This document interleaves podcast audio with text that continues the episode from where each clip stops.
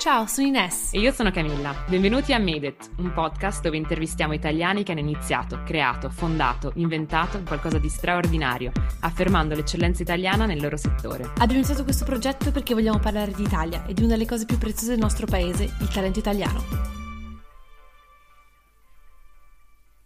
Ciao a tutti, siamo super emozionati di aver finalmente lanciato Made It, un progetto di cui parliamo da più di un anno e su cui lavoriamo da diversi mesi. Prima di lasciare la parola a Ines che vi presenterà il nostro primo ospite, volevo approfittarne per raccontare al volo come è nata l'idea di Made It. Innanzitutto, sia io che Ines siamo due ascoltatrici voraci di podcast e scambiandoci consigli su podcast da ascoltare ci siamo rese conto che non esistevano molti podcast in italiano, nonostante gli italiani siano appassionati di radio e quindi abbiamo visto un'opportunità di fare qualcosa di nuovo. Ma prima di tutto Made It nasce da una voglia di mettere in valore il Made in Italy, guardando però oltre ai prodotti, scoprendo persone, aziende, idee e movimenti. Abbiamo entrambe vissuto tra Londra e gli Stati Uniti e ci siamo rese conto che sia gli inglesi che gli americani sono bravissimi a mettersi in valore e a promuovere il loro talento. Gli italiani, invece, si sa, tendono a parlare male del bel paese e non amano mettersi in valore. Secondo noi questo è un peccato capitale, perché l'Italia è piena di talento in tutti i settori ed è importante parlarne di più se non altro per ispirare giovani italiani a credere nelle loro possibilità. Abbiamo deciso quindi di andare alla ricerca di questo talento. Esatto, e per mettere in valore questo talento abbiamo deciso di intervistare imprenditori e non solo, italiani in vari campi, dalla moda al giornalismo, dal tech alla finanza, per parlare con loro del loro percorso, delle aziende che hanno creato e per parlare un po' d'Italia. Oltre al nostro desiderio di promuovere l'Italia e il suo talento, vogliamo ispirare i nostri ascoltatori a conoscere nuovi settori, darvi nuove idee di business e motivarvi a perseverare anche quando il gioco si fa duro. La nostra prima intervista è stata con Nicola Maisto, co-founder e CEO di Faceit. Faceit è una piattaforma di gaming competitiva che pensate ha già oltre 15 milioni di utenti. Io non sono un'esperta di gaming, di esports, infatti non sto neanche a raccontarvelo in dettaglio visto che Nicola ce lo spiega benissimo nella nostra conversazione. Prima di far partire l'intervista però volevo darvi un po' di background su Nicolò Nicolò si è laureato in Business Administration alla Bocconi, poi ha iniziato a lavorare come analyst in investment banking da Lehman Brothers, dopodiché ha deciso di fare un MBA eh, a New York ed è stato accettato alla Business School di NYU. Ed è lì che ha avuto l'idea di lanciare Faceit, che ha fondato verso la fine del suo MBA nel 2012. Ora ascoltiamo la nostra conversazione.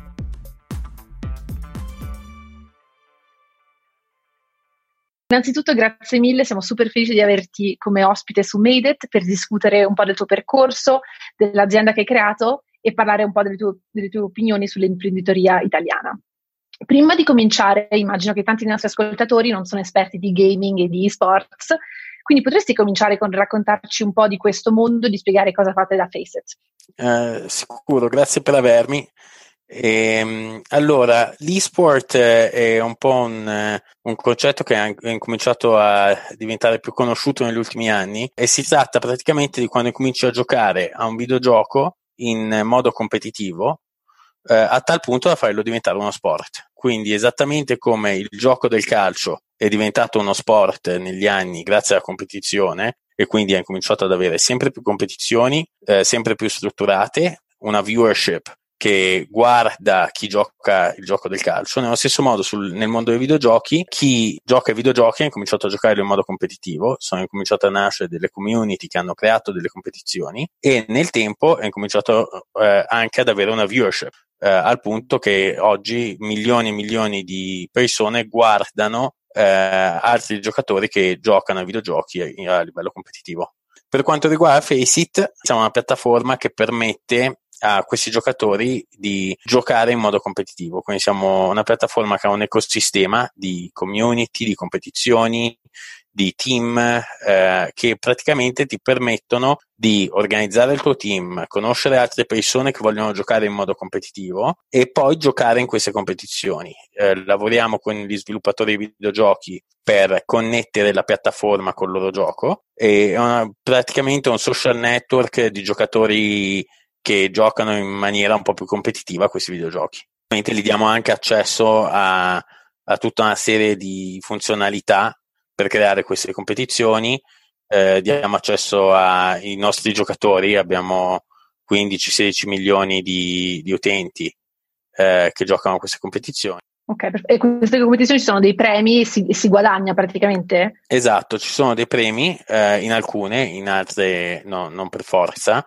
Poi abbiamo tanti sistemi per dare visibilità a questi giocatori, per cui sui giochi eh, su cui l'ecosistema si è creato su Faceit, quello che succede è che tramite Faceit diventi uno dei top player. Quindi eh, c'è un gioco Counter-Strike Global Offensive che è uno dei giochi più di successo a livello di e-sport eh, con una viewership più alte, dove i gran parte dei top player che sono stati scoperti negli ultimi anni sono stati scoperti grazie alla piattaforma perché incominciano a giocare, incominciano a crearsi un, un loro network, incominciano ad avere visibilità tramite le nostre classifiche, tramite le nostre community, incominciano a diventare famosi in una delle community e poi nel tempo continuano ad andare su al punto che incominciano a giocare con i professionisti. E a quel punto di solito quello che succede è che un team li prende e li tessera e li fa giocare nella, nella competizione pro. Pro funziona come tipo il calcio dove si comprano i giocatori, e, insomma c'è ormai stata la squadra sì. dietro, ok. Uh, ci sono tanti casi ormai anche di uh, giocatori tesserati che vengono trasferimenti, pagati anche eh, cifre che non dico che siano quelle del calcio oggi, ma ci stanno cominciando ad arrivare, quindi parliamo, se non sbaglio, ci sono stati trasferimenti sopra al milione o milioni, quindi eh, oh, wow. stiamo arrivando piano piano e i giocatori sono stipendiati, in più prendono il montepremi, che è una cosa molto particolare dell'e-sport, quindi hai giocatori che hanno guadagnato milioni all'anno. Pazzesco. quelli più, più, fortunati o più forti, sono tutte e due.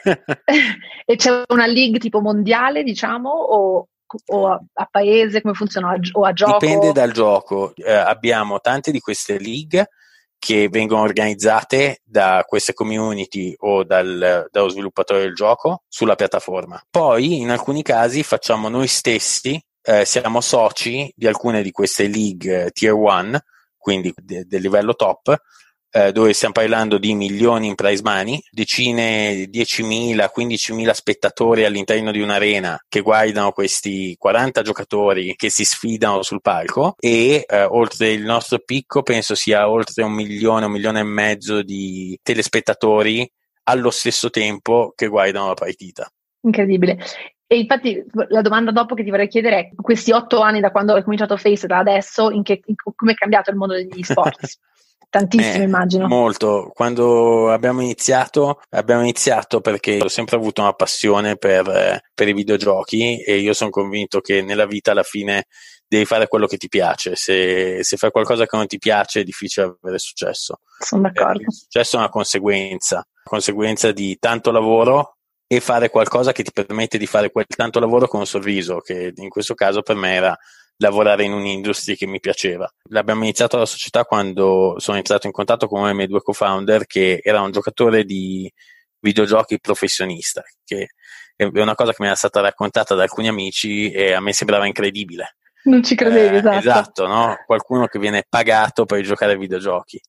E, um, eh, ai, ai, tempi era impensabile, stiamo parlando del 2012 e anche a livello di numeri la verità è che era una nicchia stiamo parlando di eh, poche migliaia di, di spettatori, eh, se avevi 5-10 mila spettatori eh, su, un, su, una competizione allo stesso tempo sembrano dei numeri folli e, ed era molto più di nicchia. Oggi invece, eh, anche un po' grazie a uno un ricambio generazionale, eh, nel senso che tanta gente che magari giocava ai tempi ha incominciato a, a diventare più vecchia e a tenere questa passione, eh, un po' grazie alla tecnologia, quindi piattaforme come Twitch eh, e, e, YouTube, che hanno cominciato a permettere di eh, vedere queste competizioni molta, e, e, produrre anche queste eh, competizioni con molta più facilità, quello che è successo è che è diventato un, uno sport mainstream.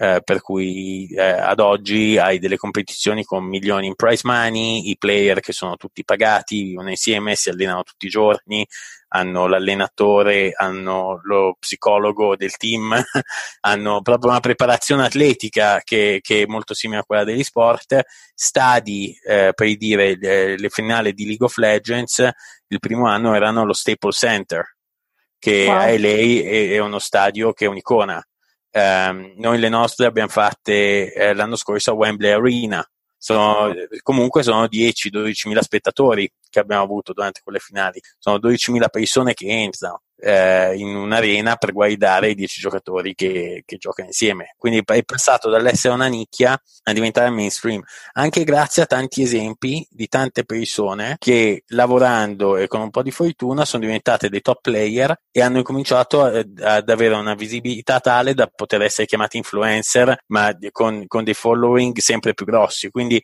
c'è, c'è stato questo effetto di ce l'ho fatta, ce cioè, ci sono dei giocatori che ce l'hanno fatta e hanno dato l'esempio esempio a tanti altri che magari vorrebbero provare e oltretutto è anche una di quelle cose che facciamo con Faceit. Noi diamo la possibilità di eh, potenzialmente eh, avere un path, un, un, modo di diventare un pro player e di essere conosciuto. Quindi adesso è come anche il sogno dei bambini è non è più essere calciatore ma diventare pro, pro player. Eh, per alcuni lo è, nel senso che ci, so, ci sono tanti che ho, ho, anche tante amiche che magari mi chiedono ma che videogioco dovrebbe giocare mio figlio per, per diventare un pro player? Il computer va bene, gli devo comprare la console. Ah, pazzesco. Sta, sta incominciando a, a succedere perché e, e, anche i genitori c'è un cambio, no? Io mi ricordo i miei mi staccavano il cavo del computer per evitare che giocassi, adesso invece sono lì a chiedergli se deve fare l'upgrade della scheda video per, per giocare meglio. e infatti questo cioè, è un buon um, connessione alla mia domanda, come risponderesti diciamo, alle persone che vedono e pensano che gli game isolano le persone un po' dal mondo e dalla realtà. E so che c'è un aspetto enorme di community dietro agli games e volevo sapere se potevi insomma, parlarne un, altro, un po' di più. Sì, è molto colle- cioè l'e-sport non esisterebbe se non ci fosse uno strato sociale, cioè nel momento in cui tu giochi a un videogioco eh, c'è magari un minimo di alienazione, ma la verità è che quando invece parli di e-sport stai parlando di un sistema competitivo la competizione nasce da, da un'esperienza sociale. Invece una, una curiosità mia che, non, che volevo sapere è, ci sono donne che giocano agli esports e, e che, che percentuale rappresentano per esempio degli users di Faceit? Allora, donne ce ne sono, che giocano e sempre di più. Come percentuale purtroppo è ancora molto bassa, nel senso che penso che in questo momento sui giochi che abbiamo noi eh, stiamo parlando del 2, 3, 4%, eh, forse siamo arrivati all'8, il 9, però è, è comunque una, una minoranza. Ci sono delle donne pro players, ci sono delle competizioni che eh, con l'obiettivo di aumentare la base di donne pro players fanno delle competizioni dedicate a loro, eh, giocano anche contro gli uomini, per cui l'e-sport, a, seconda, a differenza dello sport, non ha bisogno di tanta infrastruttura, per cui alla fine è, è molto più semplice mischiare nazioni, mischiare eh, sessi diversi, eh, origini diverse, tutte all'interno dello stesso campo, perché è un campo che è online, è aperto ed è una questione di quanto sei forte. Se le statistiche dicono che tu sei forte, vinci le partite, tu le partite le stai vincendo, quindi è, indifferente da dove vieni. O, Beh, quella è una cosa vai. bella. Esatto, beh, guarda, è una cosa bellissima perché anche a livello di eh, internazionalizzazione ci sono tantissimi team internazionali, tantissimi team che non sono legati a una località. Io gioco con amici che sono in Germania, eh, in Francia, in Inghilterra, eh, negli States, per cui alla fine permette anche tanto, secondo me, ai ragazzini, penso anche a me. Io l'inglese l'ho imparato giocando ai videogiochi da ragazzino eh, ed, ed, è una cosa che è, è bello, è bello vedere come eh, tante culture diverse vengono in contatto grazie ai videogiochi. E invece com'è il mondo del gaming e gli sports in Italia? È un mercato sviluppato? Uh, molto meno sviluppato sicuramente dei paesi asiatici, che sono forse quelli un po' più all'avanguardia o dove hanno cominciato a svilupparsi molto prima, ma anche purtroppo rispetto ai paesi europei. Per cui se lo paragono a Germania, Polonia, Svezia, Danimarca, quindi tutti i paesi un po' eh, nord- nordici è, è molto meno sviluppato, eh, ormai anche rispetto a Francia, Inghilterra e Spagna eh, e, e, ancora molto meno. Ci, ci, sono una serie di motivi per i quali il successo non è eh, un motivo solo e, e, non è la mancanza di giocatori, perché comunque in Italia eh, la, l'industria dei videogiochi è, è, molto grande e in percentuale è molto significativa a livello europeo. I motivi che, per cui secondo noi non, non è allo stesso livello sono il fatto che le console hanno dominato a livello di videogiochi in Italia. Eh, mentre in Italia veniva comprata l'Xbox o la PlayStation, negli stati nordici, quindi in Svezia per dire, c'era un computer in ogni casa e quindi il mercato dei videogiochi era molto più su computer. Niente contro le console, è un'esperienza bellissima, però è molto più difficile comunicare e quindi è molto più difficile che nascano queste community. L'altro motivo è la connettività e l'infrastruttura a livello di broadband in Italia, che rispetto a tanti paesi, soprattutto del nord, è rimasta molto indietro. A livello di connessioni, eh, la connessione deve essere estremamente stabile più che veloce, deve essere molto stabile, poter giocare in maniera decente. E in Italia ci sono tantissime zone ancora oggi che non hanno accesso a una connessione che sia abbastanza stabile. Mm, e poi ci sono anche dei motivi legislativi eh, la regolamentazione dei concorsi a premi. In Italia per ogni concorso che ha dei premi sopra i 5 euro bisogna formare prima del concorso il Ministero dello Sviluppo Economico. Questa è l'implementazione di una direttiva europea. Noi su Faceit, per dire, abbiamo migliaia di competizioni. Queste migliaia di competizioni vorrebbe dire praticamente rendere infattibile quello che stiamo facendo, perché mandare migliaia di comunicazioni al Ministero dello Sviluppo Economico ed è un po' un vizio italiano, quello di andare a regolamentare in un modo che dà l'onere a, all'impresa o all'azienda rendendo più difficile a livello burocratico eh, fare azienda. Quando invece questa stessa direttiva in Inghilterra, il modo in cui è stata implementata, devi seguire tutte queste regole che sono giustamente a difesa del consumatore, ma non devi informare nessuno. Se qualcuno ti riporta e tu non hai seguito le regole, a quel punto è un grosso problema che è un po' la differenza ed è anche uno dei motivi per cui, uno dei tanti motivi per cui in Italia non, eh, non è cresciuto a questi livelli. E quindi direi che questi sono anche magari dei fattori che ti hanno fatto decidere di basare la tua azienda a Londra? Eh, renderebbe molto difficile fare quello che facciamo. Eh, non tutto, ma sicuramente una parte di quello che facciamo. Eh, e le poche volte che abbiamo provato a fare qualcosa in Italia, più per un, un motivo affettivo e il fatto che siamo tre co-founder, tutti e tre italiani che hanno vissuto tanti anni all'estero, ci sarebbe piaciuto molto fare qualcosa in Italia. Ogni volta che abbiamo fatto qualcosa in Italia abbiamo passato più tempo a sbattere la testa contro eh, cose tipo questo tipo di regolamentazioni che a creare un vero valore, quindi com'è che deve essere il prodotto, com'è che deve essere l'evento nel caso di un evento. Oltretutto, le poche volte che abbiamo provato con dei partner a fare qualcosa in Italia, siamo sempre stati segnalati per cose irrilevanti per noi a livello di, di ricavi. Poi è sempre andata bene, però sono ore passate con un avvocato a, a costruire quello. Quando se stai lanciando un'azienda, un po' adesso faccio un esempio un, un po' particolare, ma è come andare in guerra senza armi, cioè tu non hai niente, parti da zero, ti presenti ed è una guerra perché c'hai gente da tutte le parti che, che cerca di, di, costruire quello che loro, di copiarti qualcosa, di, deve essere veloce, deve essere lean. Se poi di più ogni volta che fai un passo, no? immaginati nelle trincee in Francia durante la prima guerra mondiale, stai facendo un passo e ti chiedono di firmare un foglio di carta.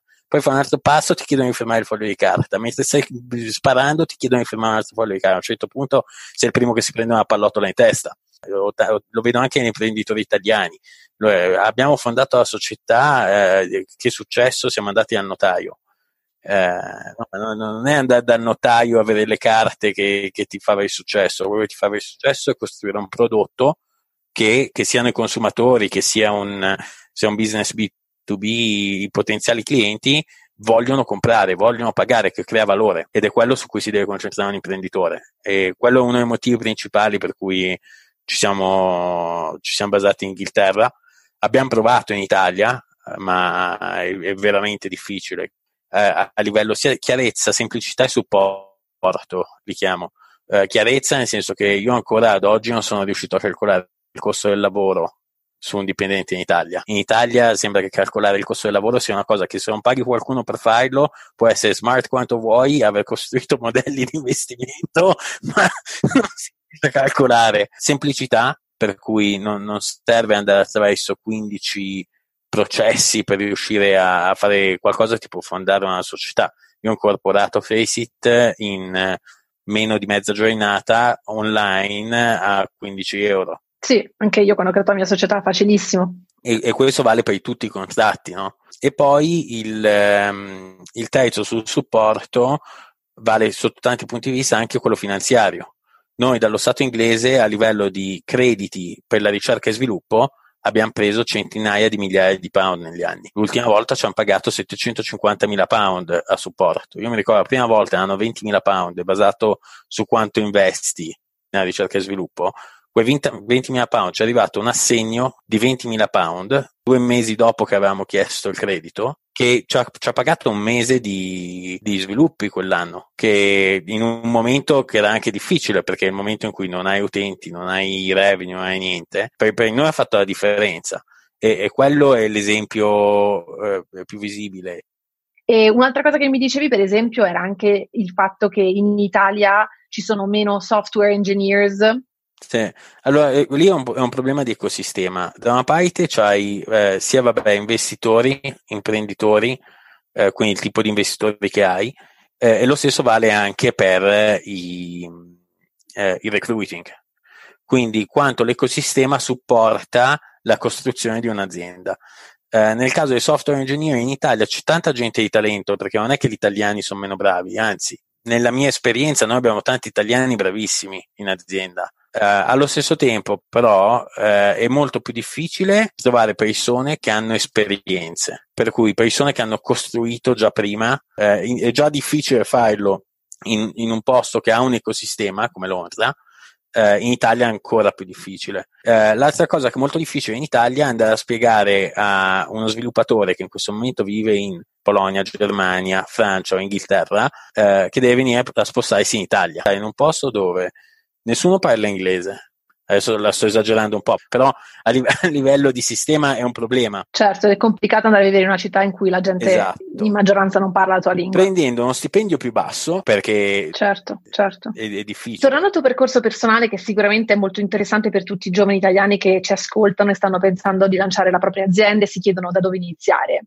Ritieni che la tua carriera accademica ti abbia fornito gli strumenti di cui hai bisogno per iniziare l'imprenditorialità e diventare CEO e gestire un'azienda? Allora, sicuramente in parte, eh, molto di più di quello che ho visto in, in altre esperienze accademiche. Eh, io in Italia avevo studiato a Bocconi, eh, dove comunque a livello tecnico ho imparato, come minimo a livello teorico, tante cose che poi sono andato a riutilizzare. E, e quello a me è servito veramente molto. Mi è servito molto per poi entrare in, in banca, che è un'altra esperienza che ma ha aiutato veramente tanto a livello di, di strutturare anche il modo in cui penso, il modo in cui approccio i problemi.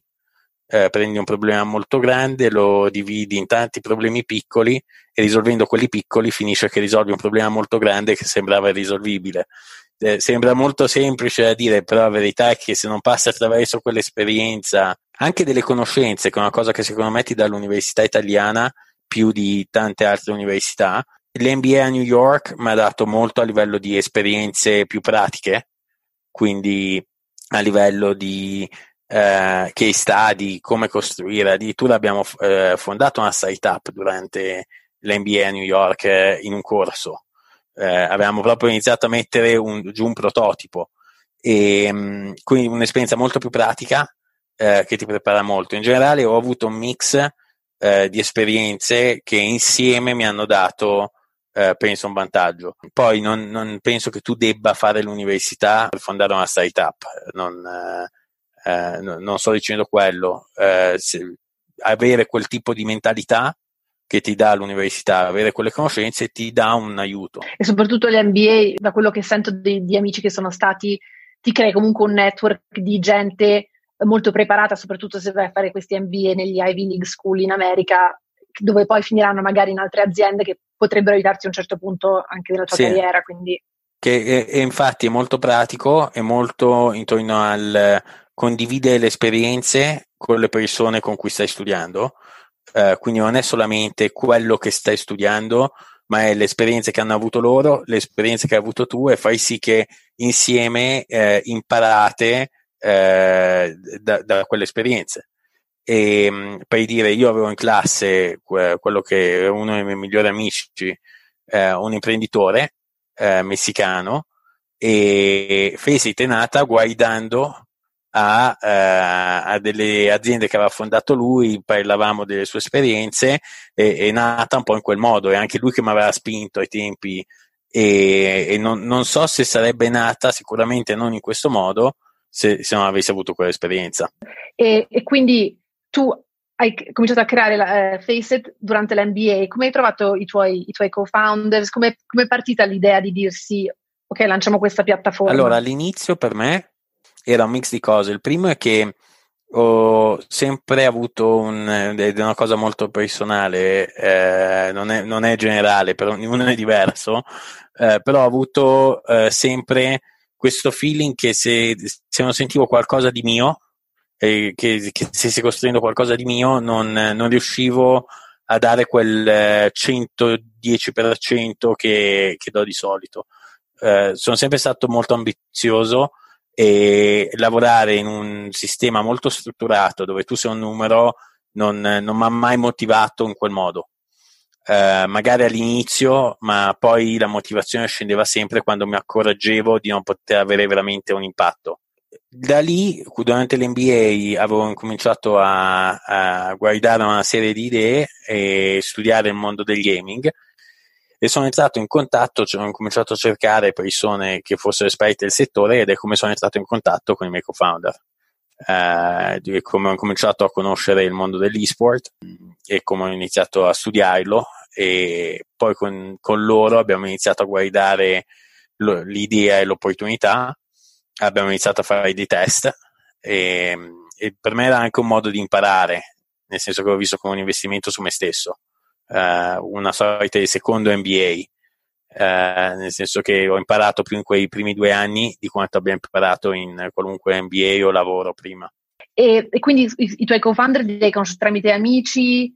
Uh, sono amici di amici? Sono amici di amici, per cui Michele, che è uno dei miei co-founder, lo conoscevo tramite mio fratello, e Alex, che è il terzo co-founder, che un, era un professional player, eh, l'ho conosciuto tramite Michele. è divertente, Alex è il primo, eh, Michele è il primo giocatore contro cui ha giocato Alex online e no. che gli ha ah, spiegato come così? giocare online. Poi Alex è diventato un pro player, mentre Michele è un giocatore mediocre.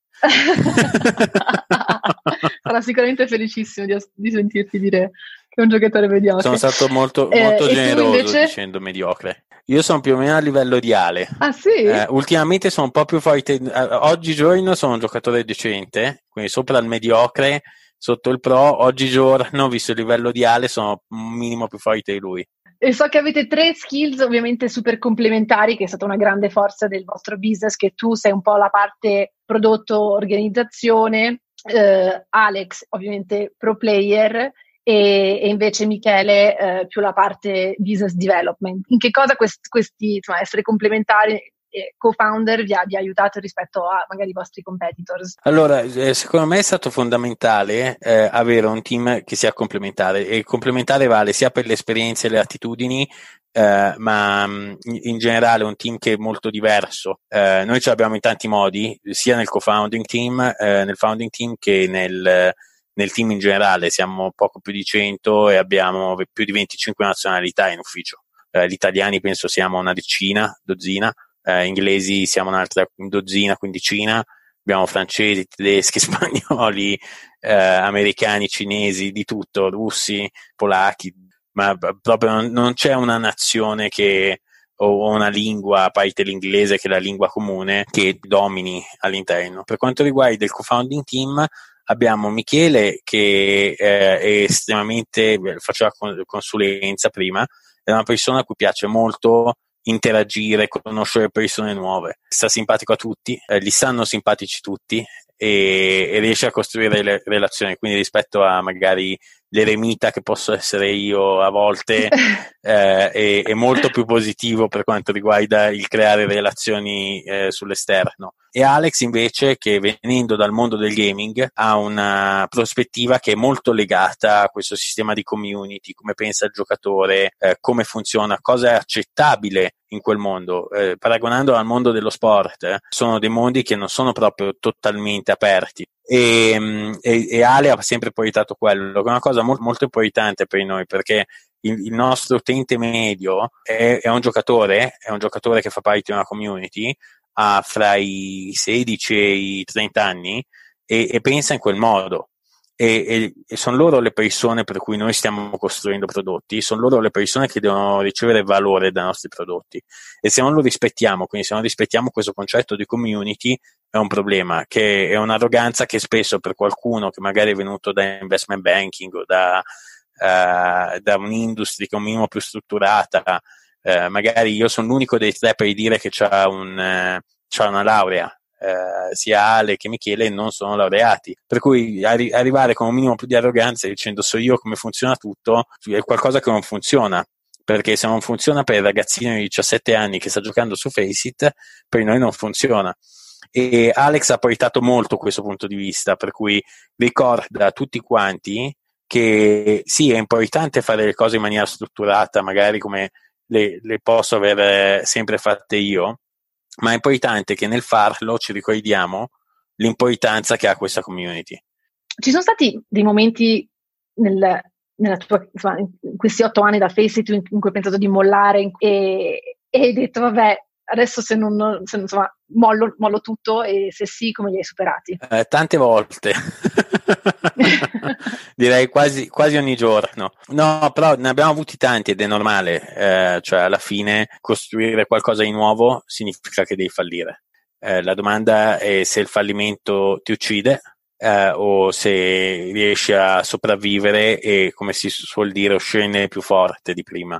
Eh, però la verità è che ne siamo usciti in due modi. Uno è l'aiuto di un team, cioè un team forte alla fine significa anche eh, tirarsi su a vicenda. Cioè, quando ci si va a scontrare a livello emotivo, quindi dopo un fallimento, riuscire a, a gestirlo mentalmente ed emozionalmente è una cosa dove avere un aiuto, un supporto all'interno del team è importante, perché ognuno di noi ha avuto dei down, eh, nei, momenti in cui, nei momenti di down se c'è qualcuno che è un po' meno giù ti aiuta a ritornare su. E poi la verità è che ogni volta ci siamo rimessi alla, alla lavagna abbiamo analizzato quello che abbiamo sbagliato e analizzando il fallimento, accettando il fallimento, alla fine è il modo migliore per poi mettere giù un piano che dice siccome noi abbiamo sbagliato per 1, 2 e 3, se noi rifacciamo in maniera diversa quello che abbiamo sbagliato, dovrebbe funzionare. A, quel, a quel punto riparti. E lì l'emozione, la, l'adrenalina di ripartire con una soluzione che pensi che possa funzionare e su cui hai più validazione di prima perché il fallimento che hai è, è un asset. Anzi forse è uno degli asset più importanti. E quello è quello che mi ha sempre aiutato nel, nell'andare avanti, costruire un piano che è basato su quel fallimento, eh, analizzare quel fallimento, accettarlo il prima possibile, più velocemente lo accetti, prima ti rialzi. E a quel punto ne riesci veramente più forte. Però abbiamo tanti anche mh, aneddoti di situazioni simili. Noi a un certo punto abbiamo chiuso il team in, in una meeting room e le abbiamo detto abbiamo tre mesi per incominciare a fare revenue. Se entro tre mesi noi non abbiamo 10.000 euro al mese di revenue, non, eh, qua non si va avanti perché dovevamo da una parte validare il modello, dall'altra eravamo arrivati alla fine de- della pazienza degli investitori e dovevamo andare al-, al, prossimo livello. Tre mesi dopo avevamo 10.000 euro di revenue, sembrava impensabile quando abbiamo detto in quella meeting room. Penso che non ci sia una persona del team che era presente quel giorno, che non se lo ricordi come se fosse ieri, eh, è uno dei pivotal moments che abbiamo avuto, con la carica di tutto il team e con eh, quello che avevamo imparato da tutti questi fallimenti siamo riusciti a, a fare. E, ehm, e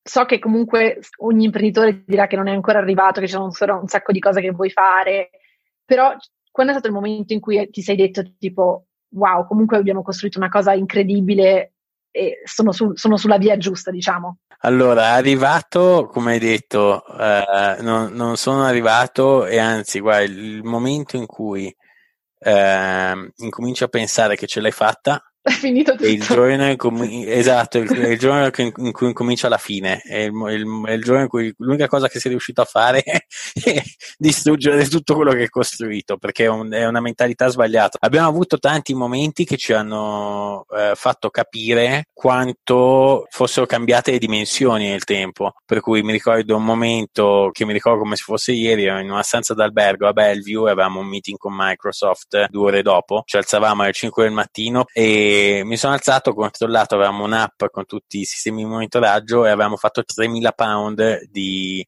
revenue quel giorno, che rispetto ai 250 pound che avevamo fatto quando avevamo rilasciato per la prima volta il, il sistema di monetizzazione sembrava tantissimo, cioè sì, 3.000 sì. pound al giorno, poi 10, 30, poi 3 sono 90.000 pound al mese e eravamo dai tempi un team di una quindicina di persone per cui mi, mi sembrava veramente certo, wow. Sì. Eh, se lo guardo oggi eh, ti da ridere.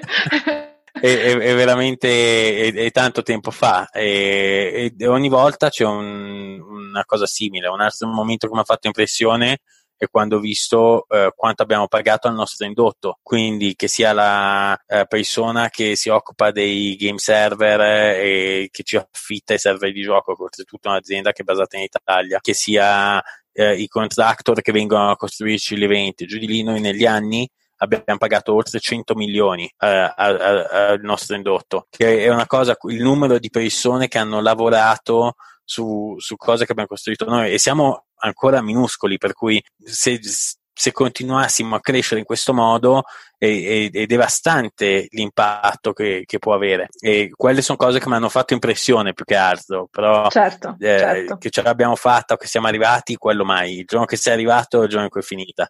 Ok, ma c'è tipo almeno un obiettivo che ti dice ok, questo veramente se riesco ad arrivare qua, wow. Tempo che sono arrivato lì, ne ho un altro. Sì, quello sicuro, ma diciamo qual è il, il prossimo?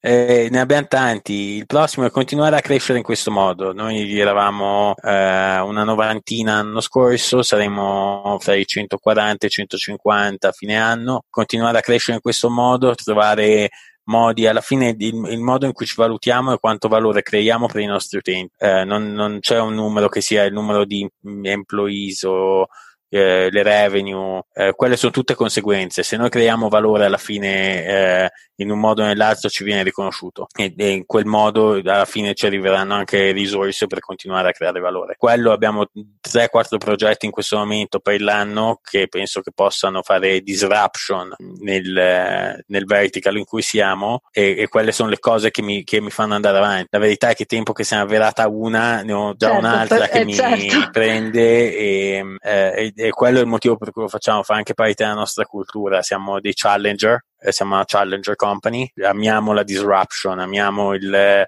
Uh, il, il, momento in cui una società che è, è, stata il leader per tanti anni e che magari ha smesso di innovare, eh, noi arriviamo con una soluzione che è completamente diversa, che vede un punto di vista completamente diverso e che è talmente diversa e talmente, crea talmente più valore che è proprio disruptive per come venivano fatte le cose.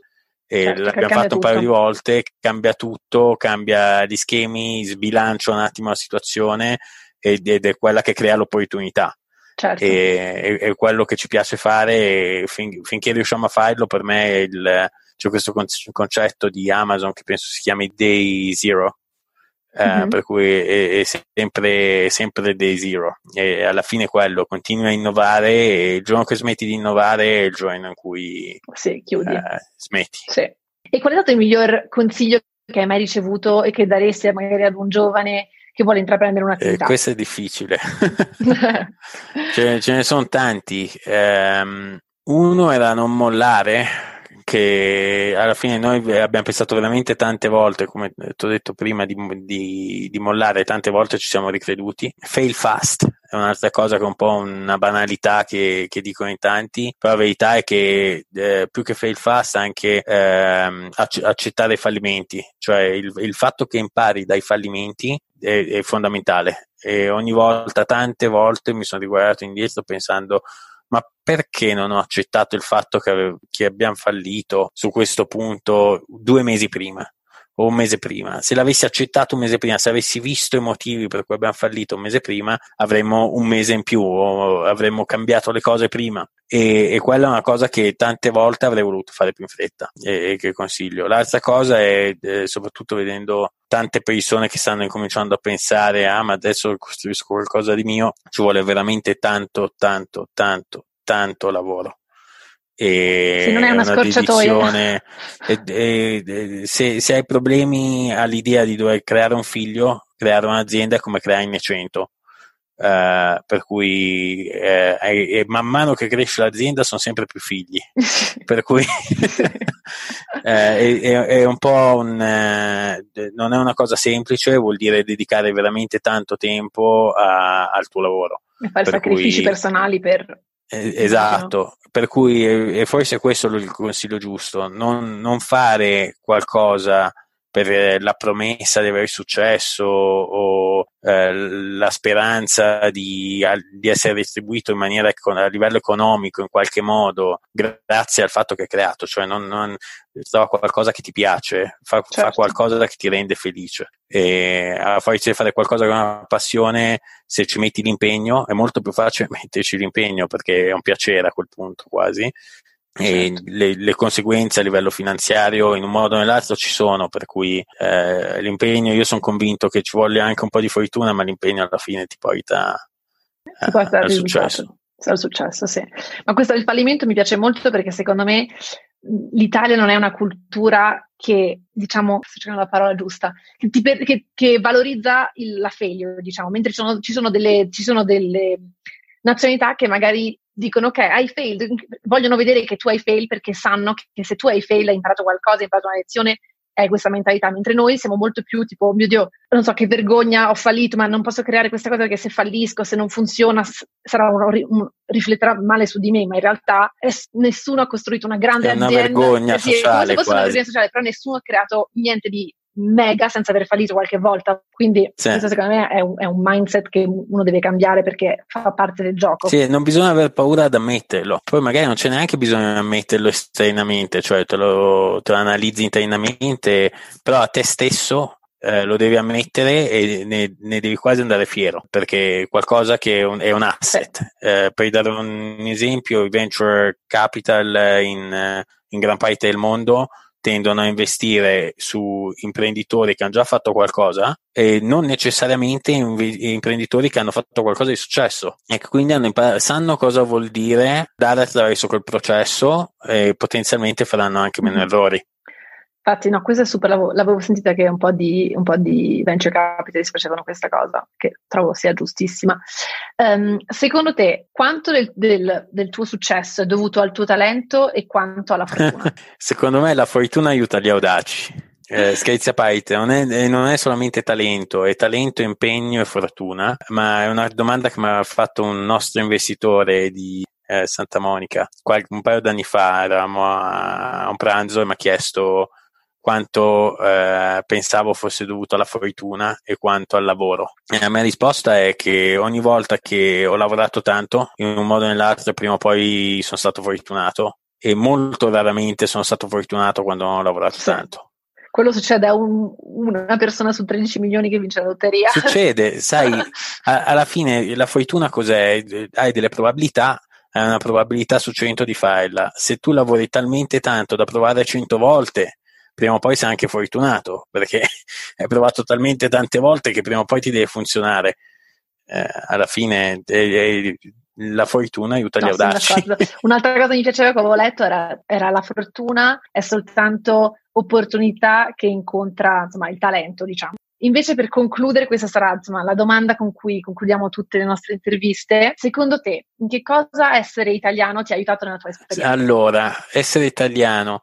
Allora, primo, io sono fiero di essere italiano, per quanto penso che in Italia ci siano tantissimi problemi per fare quello che facciamo e, e, e mi spiaccia molto non poterlo fare in Italia. Eh, sia io che tu, i miei due co-founder e, e tutti gli, gli, italiani in azienda, penso siamo fieri di essere italiani. Generalizzando, eh, perché poi la verità è che io ho conosciuto, se dobbiamo prendere una generalizzazione, italiani che sono tedeschi, tedeschi che sono italiani, per cui eh, la, la, verità è che è un po' una generalizzazione, ma penso che gli italiani abbiano questa cosa che in un modo o nell'altro, in momenti difficili, riescono a tirare fuori questo guizzo che è il, il gol di rovesciata al novantesimo minuto. E ce l'abbiamo un po' nel DNA, non so perché, però tante volte ci ha aiutato.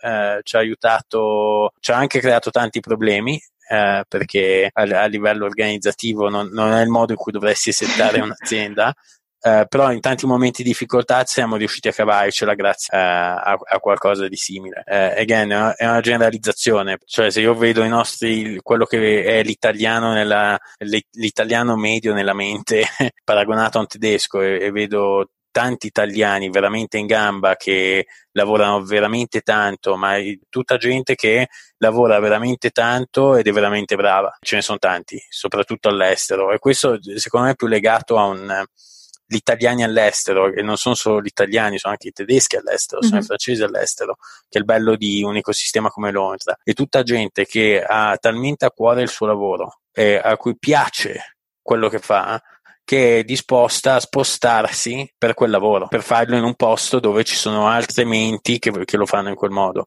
Per cui eh, tutta, tutte le persone che noi abbiamo preso eh, sono, sono, veramente brave e tutte con, eh, con il meglio di tutte le diverse generalizzazioni. Grazie mille Nicola, è stato davvero super interessante parlare con te, grazie della tua disponibilità e per tutti gli aspiranti pro players che ci ascoltano andate su faceit.com e cominciate lì la vostra futura carriera. Ciao a tutti!